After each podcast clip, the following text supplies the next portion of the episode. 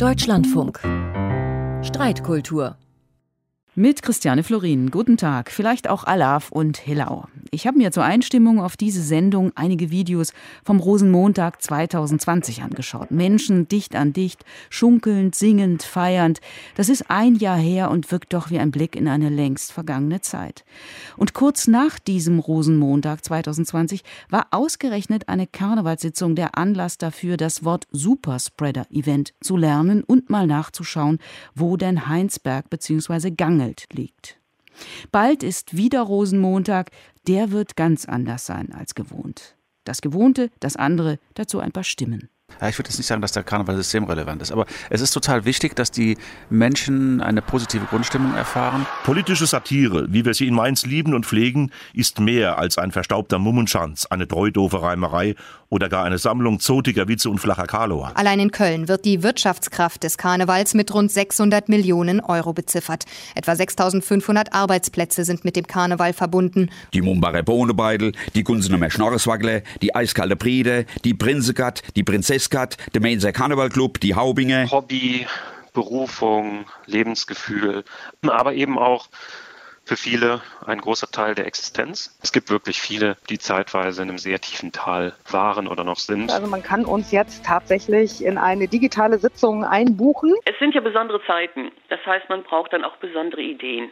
Und ich finde, alles, was einem dazu einfällt, was einem so ein bisschen dieses Gefühl von, von dieser Lebensfreude, die Karneval ja ausdrückt, empfinden kann, dass man mit jemandem, den man überhaupt nicht kennt, zusammensteht, ein Schwätzchen hält. Und das ist ein schönes Gefühl. Und wenn man davon ein kleines bisschen behalten kann in dieser Zeit jetzt, ist das doch wunderbar. Viel Liebe, viel Wehmut klingt dadurch. Unsere Streitfrage ganz kurz und in regional ungerechter Sprache fehlt Karneval. Und jetzt muss ich mich auch schon regional sensibel korrigieren in Richtung Fasnacht. Einer der Diskutanten ist Michael Ebling. Seit 2002 ist er Oberbürgermeister von Mainz. Von Hause aus ist er Jurist. Guten Tag, Herr Ebling. Hallo, guten Tag. Und ihm widerspricht Martin Stankowski, Buchautor und Brauchtumskenner aus Köln. Studiert hat er Theologie und Publizistikwissenschaft. Hallo, Herr Stankowski. Hallo, Frau Florin. Ja, fehlt Fasnacht, fehlt Karneval, Herr Ebling. Ja, Fasnacht fehlt. Fasnacht ist Gemeinschaft, die fehlt. Gerade jetzt fehlt uns die Nähe zu den Menschen. Fasnacht bindet auch in unserer Stadt Tausende von Menschen in Aktivitäten ein, in den unterschiedlichsten Berufen, Leidenschaften, Hobbys. Uns fehlt auch der wirtschaftliche Impuls. Normalerweise wären jetzt Hotels gut ausgebucht über ein Fastnachtswochenende, aber Fehlanzeige. Mir fehlt die politische Spitze. Es äh, passiert viel Gutes in Corona-Krisenzeiten. Es passiert auch viel Mist. Wer nimmt es auf die Gabel? Wer führt die Menschen zum Lachen und gibt ihnen auch die Zuversicht, dass es auch mal wieder anders werden kann? Der berühmteste Fastnachtssong in Mainz ist immer noch das Heile Gänschen. Der wurde zu einer Zeit gesungen, als 80 Prozent der Mainzer Innenstadt in Trümmern lag. Und es hat den Menschen Identifikation und Zuversicht gegeben und Kraft. Und die fehlt gerade jetzt in der Zeit. Herr Stankowski, Ihr Einspruch bitte. Karneval fehlt mir nicht, weil mir Karneval noch nie gefehlt hat. Ich bin ja seit über 50 Jahren Kölner, aber bisher, und die Kölner legen großen Wert darauf, zugezogen aus dem Sauerland. Ich bin ein Fremder, ich bin ein Zuschauer beim Karneval. Aber jetzt muss ich eine Einschränkung machen. In diesem Jahr fehlt er mir auch. Karneval ist ja Nähe, Karneval ist Masse, Bewegung, Austausch von Körperflüssigkeiten. Und der Hauptfeind von Karneval ist natürlich Corona. Es gibt allerdings eine Gemeinsamkeit, das sind die Masken. Wenn man sich Geschichte und Kultur anguckt, entsteht Gesellschaft immer durch Rituale. Egal, ob das jetzt Schützenfest ist in Westfalen oder selbst Prozessionen und äh, Trauermärsche. Rituale hält Menschen zusammen und durch Rituale entsteht überhaupt Gesellschaft. Und, und warum fehlt er Ihnen äh, sonst nicht, um da gleich mal einzuhaken? Naja, weil es ja auch sehr viele andere Rituale gibt. Es gibt politische Rituale, es gibt Rituale, die mit der Kultur zusammenhängen. Die spezielle karnevalistische Ritual fehlt mir nicht. Ich finde Rituale wichtig und in diesem Jahr, deswegen mache ich da eine Ausnahme und beziehe den Karneval mit ein. Herr Ebling, was werden Sie machen am Rosenmontag ab 11.11 Uhr? .11? Traurig aus der Wäsche gucken wahrscheinlich.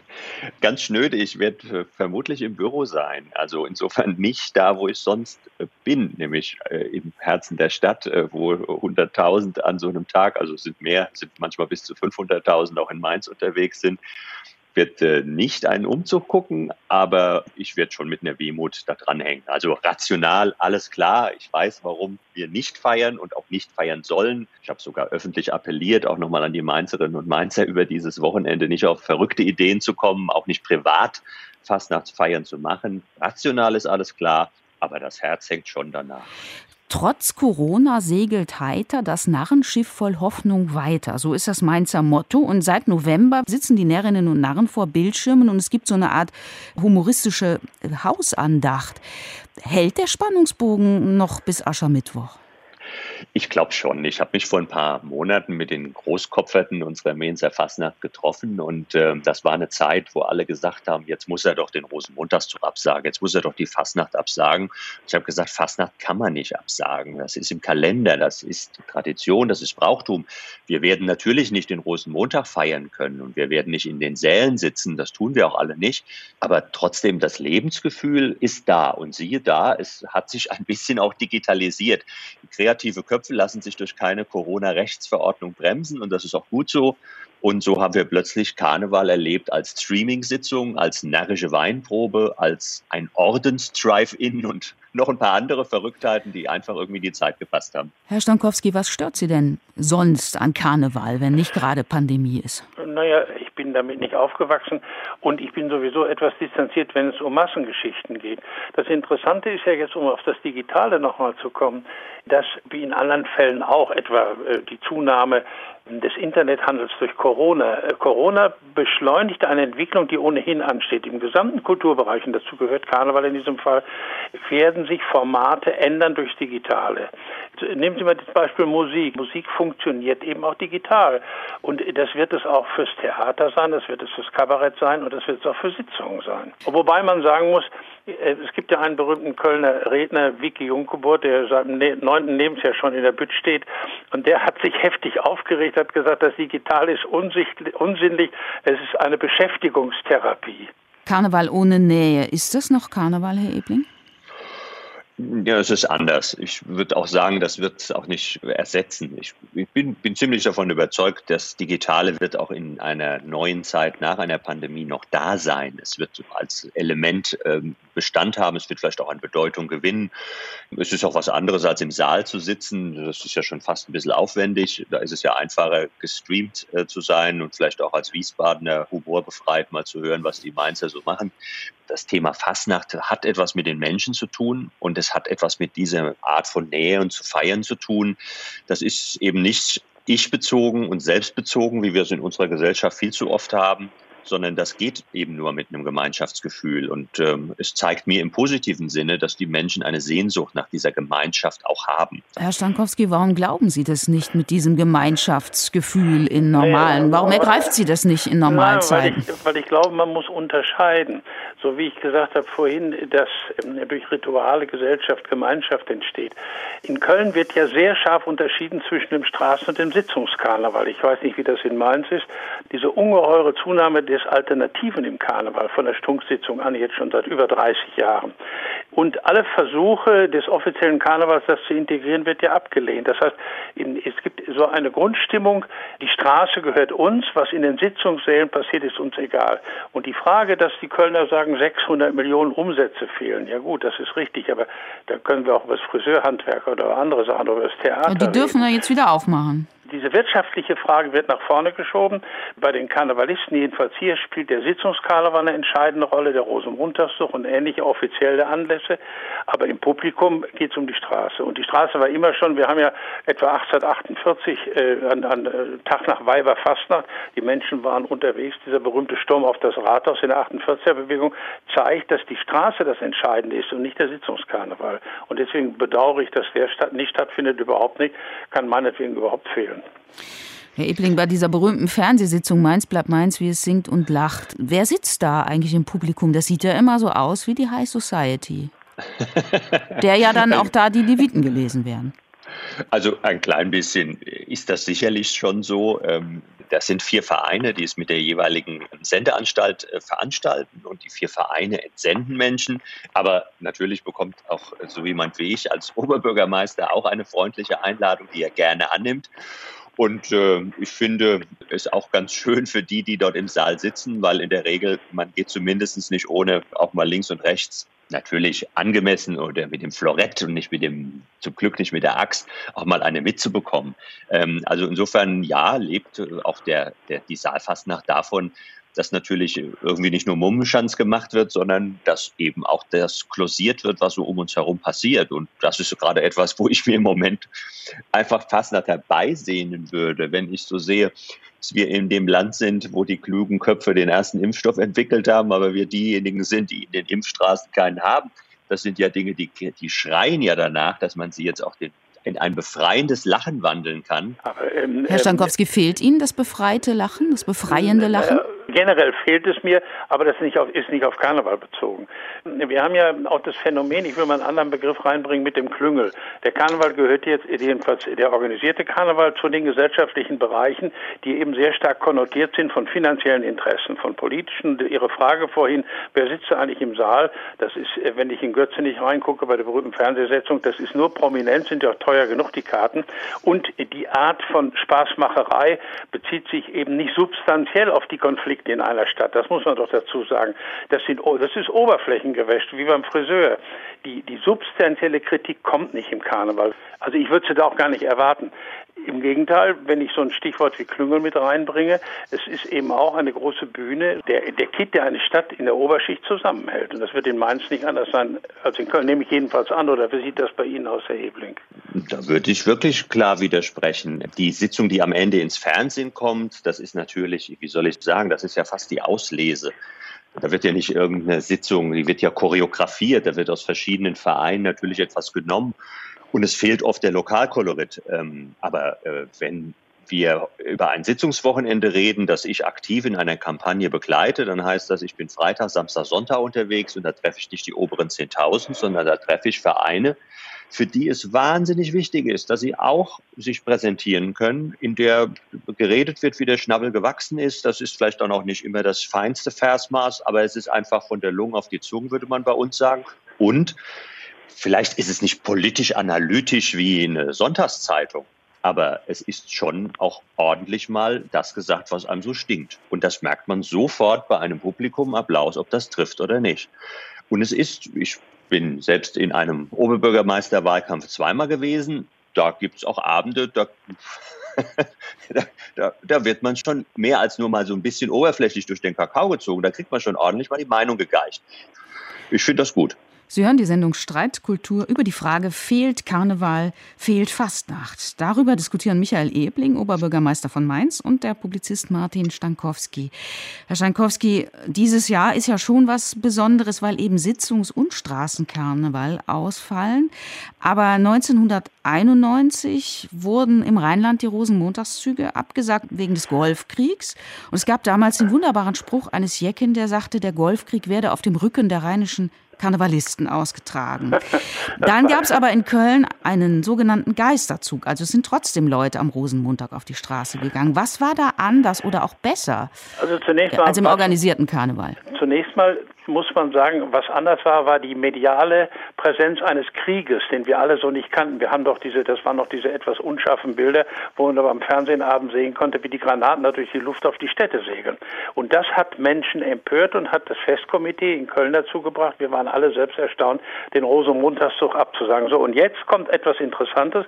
Im Kern waren das Leute aus der Stunksitzung, Jürgen Becker, der berühmte Sitzungspräsident, der gesagt hat, nein, wir haben ganz schnell, haben sich einen Traktor mit Wagen besorgt, haben Zwiebeln geworfen und ähm, sind dann rum im Schnee treiben und trafen dann auf Teile der Roten Funken, eine der ganz alten Traditionsgesellschaften.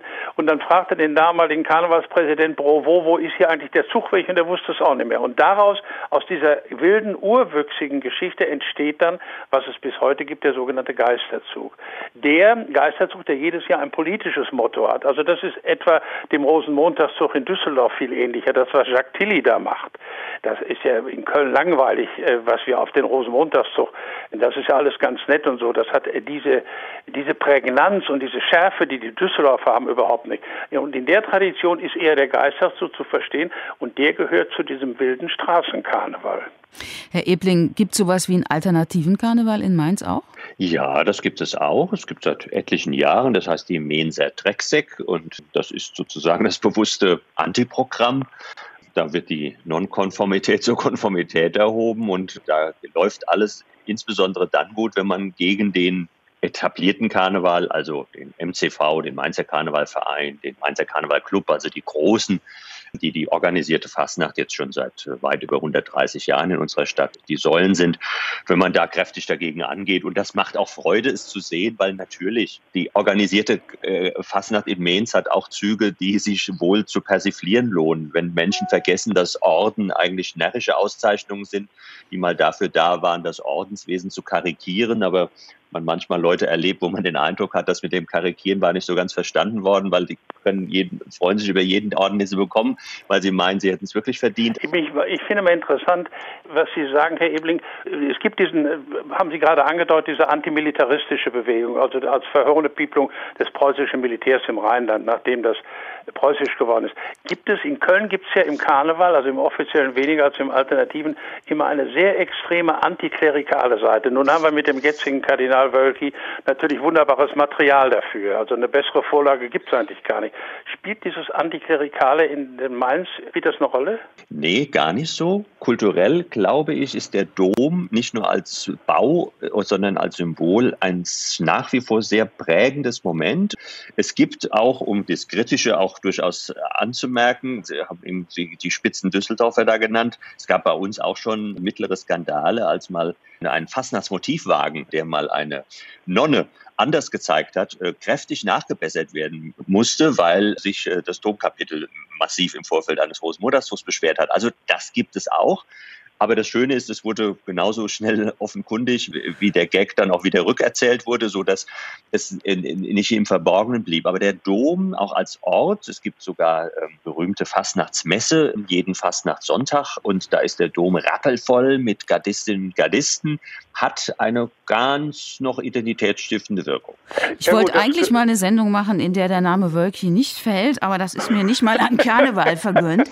Die haben eben nicht in Mainz solche Oberhirten wie wir mhm. Jahrzehnte mit Meißner. Ja. Um einen aber, anderen Namen zu nennen. So äh, einer wie Lehmann ist für ja, Karneval ja, ja, nicht so naja, vielleicht ne? jetzt ja auch, nach dem, was man jetzt weiß. Aber ich, äh, eine Frage an Sie, Herr Stankowski, wegen dieser viel gescholtenen Kommerzialisierung. Ne? Das, das Lamento ist ja schon ziemlich alt, dass der Karneval nicht mehr so obrigkeitskritisch ist, wie er sein sollte und so weiter. Es machen trotz dieser Kritik viele junge Leute mit. Auch in der Fastnacht ist es so, es gibt immer wieder neue Bands, es gibt neue Redner oder Comedians. Worin steckt die Faszination? Die Karnevalsmusik der jungen Bands ist zunächst mal Pop- und Rockmusik. Die nimmt zwar manchmal karnevalistische Teile auf, bei Kürbis Underground, das ist ja eine der prominentesten Kapellen bei der Stunksitzung. Ähm, das ist keine Karnevalsmusik. Das heißt, die äh, umgekehrt dann bei so einer Gruppe wie Brings, äh, sehr populäre Gruppe, die haben Rockmusik gemacht, sehr also mit regionaler Sprache, mit dem Kölschen und den Themen des Alltags und sind dann im Karneval populär geworden. Das heißt, der Karneval ist äh, die Populationsfläche für diese jungen Bands und die dann bald irgendwie nicht mehr jung sind. Und es ist natürlich ökonomisch wichtig, weil er wird besser bezahlt. Herr Ebling, können Sie diese Kritik an der Kommerzialisierung nachvollziehen? Ja, ich kenne diese Kritik und ich würde es auch nicht so tun, als ähm, wären wir da jetzt irgendwie ganz, ganz, ganz, ganz anders. Es gibt natürlich auch einen Strang, zum Beispiel das Thema Rednerinnen, Redner, die vielfach auftreten und die Frage, ist das sozusagen schon Job, ist das Profession oder ist das immer noch Ehrenhand bei der Hobby? Darüber wird auch diskutiert. Aber mit einem wirklichen Blick durch die Breite der Vereine und der Aktiven oder ähnlichem mehr es dominiert absolut das Ehrenamt und das Ehrenamt gibt auch nach wie vor den Ton an. Wir haben eine ganz andere Entwicklung sogar nochmal gehabt vor ähm, einiger Zeit, nämlich dass sich nochmal Vereine untereinander in einer Genossenschaft zusammengeschlossen haben, um ganz bewusst Ehrenamt dadurch zu stärken, dass man zwar einen Zusammenschluss organisiert, aber ihn nutzt, zum Beispiel für gemeinsame Einkäufe, gemeinsame Schneidereien von Dingen, gemeinsame Organisationen in technischer Hinsicht. Also Dinge, die für Vereine oft teuer sind, wenn sie sie einzeln stemmen. Und da ist in einem genossenschaftlichen Gedanken nochmal ein Zusammenschluss entstanden, der bewusst irgendwie nach vorne gestellt hat, ja klar, wir wollen was für die Stadt tun und auch für die Sichtbarkeit der Fastnacht. aber wir helfen uns auch im Ehrenamt. Und deswegen sehe ich es nicht als etwas Dominierendes oder etwas, das mir Angst macht. Aber es geht auch um Kommerzialität. Und auch wenn ich als Oberbürgermeister darüber spreche, dann sage ich auch, ja, wenn ein Rosenmontagszug ausfällt, tut es mir auch leid dass da viel Arbeitsplätze, viel Gastronomie, viel Hotellerie und so etwas dranhängt, das auch da muss. Wir haben im vergangenen Jahr viel über Wildpinkler und, und Komakotzer äh, berichtet, gerade hier auch in Köln, in der Altstadt und in der Südstadt, die den Einheimischen schwer auf die Nerven gehen. Was meinen Sie, wird die Pause zu einer Art äh, Läuterung führen, die Krise als Chance, wie man hier sagt? Also ich kann das nur hoffen. Wir hatten ja diese Exzesse vor allen Dingen am 11.11. .11. vorletztes Jahr und das ist die Folge einer Gewerbestrategie, die die Stadt offiziell fährt, die Stadt als Feierstadt, als lockere, als Lebensstadt. Köln ist ja bei jungen Leuten ist ja eine sehr schlampige, sehr hässliche Stadt mit wunderbaren Ecken und Köln ist auch großartig, aber in seiner Zweitklassigkeit. Aber die jungen Leute merken das nicht so und sagen, das ist Image nach Köln zu ziehen, zur Universität und an zu feiern, feiern, feiern. Und das propagiert die Stadt und dann kommen sie und feiern und es gibt keine Klos, es gibt keine Absperrung und so weiter. Und dann kommen eben diese Exzesse und dann wundern sich die, dann sind alle sauer und sagen, was ist das nun? Nun macht man aber erst eine Werbestrategie auf, um die Leute herzulocken und sie anschließend nur abzufüllen. Das ist aber auch alles. Und da sind sie nur mehrfach auf die Nase gefallen. Das hat sich zum Teil gebessert, aber generell lässt sich das nicht verhindern. Man kann eine Stadt, eine Gesellschaft als feiernde Gesellschaft nicht darstellen, bei denen man bestimmte Feiernde ausschließen will. Herr Ebling, braucht auch der Mainzer Karneval so eine Art Läuterung? Ich habe mir das manchmal auch gewünscht, weil es manchmal zum Beispiel am Rande von Rosenmontagszüge Dinge gibt, die will man einfach nicht haben, die braucht auch kein Mensch. Ähm, das ist dann, wenn zu viel Alkohol im Spiel ist und Aggression plötzlich äh, sich bahnbricht, in äh, wirklich auch äh, ekelerregendem Ausmaß und abstoßenden Ausmaße. Um es einzuordnen, denke ich auch immer wieder an den Fußball.